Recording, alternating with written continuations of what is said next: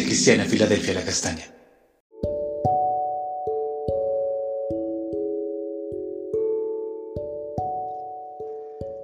Buenos días, fortalecida Iglesia Filadelfia La Castaña, una puerta abierta en el cielo.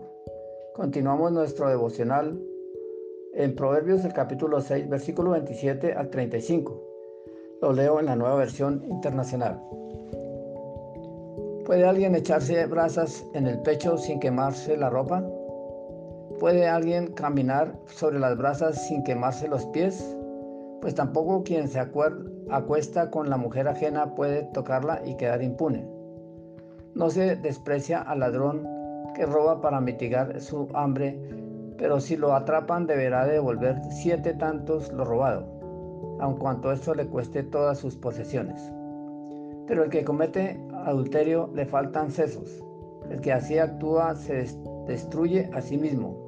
No sacará más que golpes y vergüenzas, y no podrá borrar su oprobio, porque los celos desatan la furia del esposo, y esto no perdonará en el día de la venganza. No aceptará nada en desagravio, ni contentará, ni se contentará con muchos regalos. Entonces hoy vamos a hablar acerca de no jugar con el fuego. Porque el Señor nos advierte en su palabra las consecuencias de tomar, a la mujer ajena, de cometer adulterio. Es como jugar con el fuego que se quemará el cuerpo y su ropa, o el que camina por el fuego que lo guiará a la destrucción. Dice que no quedará impune sin recibir su castigo, la disciplina, las consecuencias de su pecado. Así como nos habla en Levítico 5:14 que la mujer que comete adulterio recibe la maldición y el hombre recibe su castigo porque ha violado el sexto mandamiento de Éxodo capítulo 20 versículo 14 que dice no adulterarás. Y nos coloca como el ejemplo del ladrón que roba y puede pagar su pecado y será perdonado. Pero el que comete adulterio recibe y sufre las consecuencias como lo dice ahí en Éxodo 22 del 1 al 4. El que comete adulterio o cualquier otro pecado es falto de sabiduría, comete una estupidez, es falto de entendimiento, falto de dominio propio, que no mide las consecuencias de sus impulsos, deseos y sus locuras, y sufrirá las consecuencias por tal hecho. Veremos algunas consecuencias. Dice que sufrirá la destrucción, se autodestruye, como dice el Salmo 34, 21. Matará al malo la maldad. Recibirá golpes por parte del esposo y la disciplina de Dios, los azotes, como dice en Hebreos 12, 6. Entonces, se sufrirá los golpes en su rostro. Sufrirá la vergüenza, el oprobio, la burla, el descrédito de los que le rodean. Perderá el respeto, como dice en Salmo 44, 15. Cada día mi vergüenza está delante de mí y la confusión de mi rostro me cubre. Entonces el pecado sale a la cara.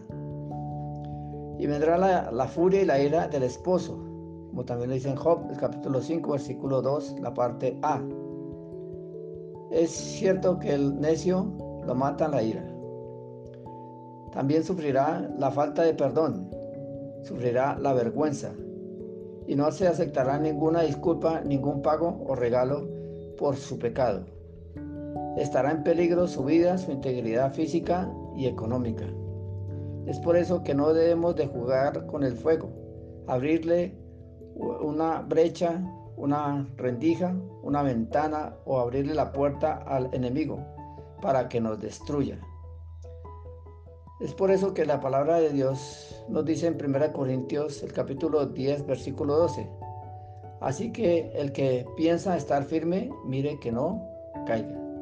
No hemos de eh, apoyarnos en nuestra propia opinión, en nuestra propia prudencia, porque fallaremos. Y también en, en 1 Corintios 16, 13, estar firmes en la fe y portados varonilmente. Hemos eh, estar firmes y constantes en la fe, en la oración, para no caer. Oremos. Gracias Señor, porque por medio de tu palabra tú nos abras, abres los ojos para no caer en el adulterio o en cualquier otro pecado, para no sufrir las consecuencias. Te pedimos que nos ayudes, Señor, para poder tener dominio propio, para no jugar con el fuego, que nos puede llevar a la ira del hombre y a la tuya. Porque tú tienes una puerta abierta en el cielo para nosotros. Amén.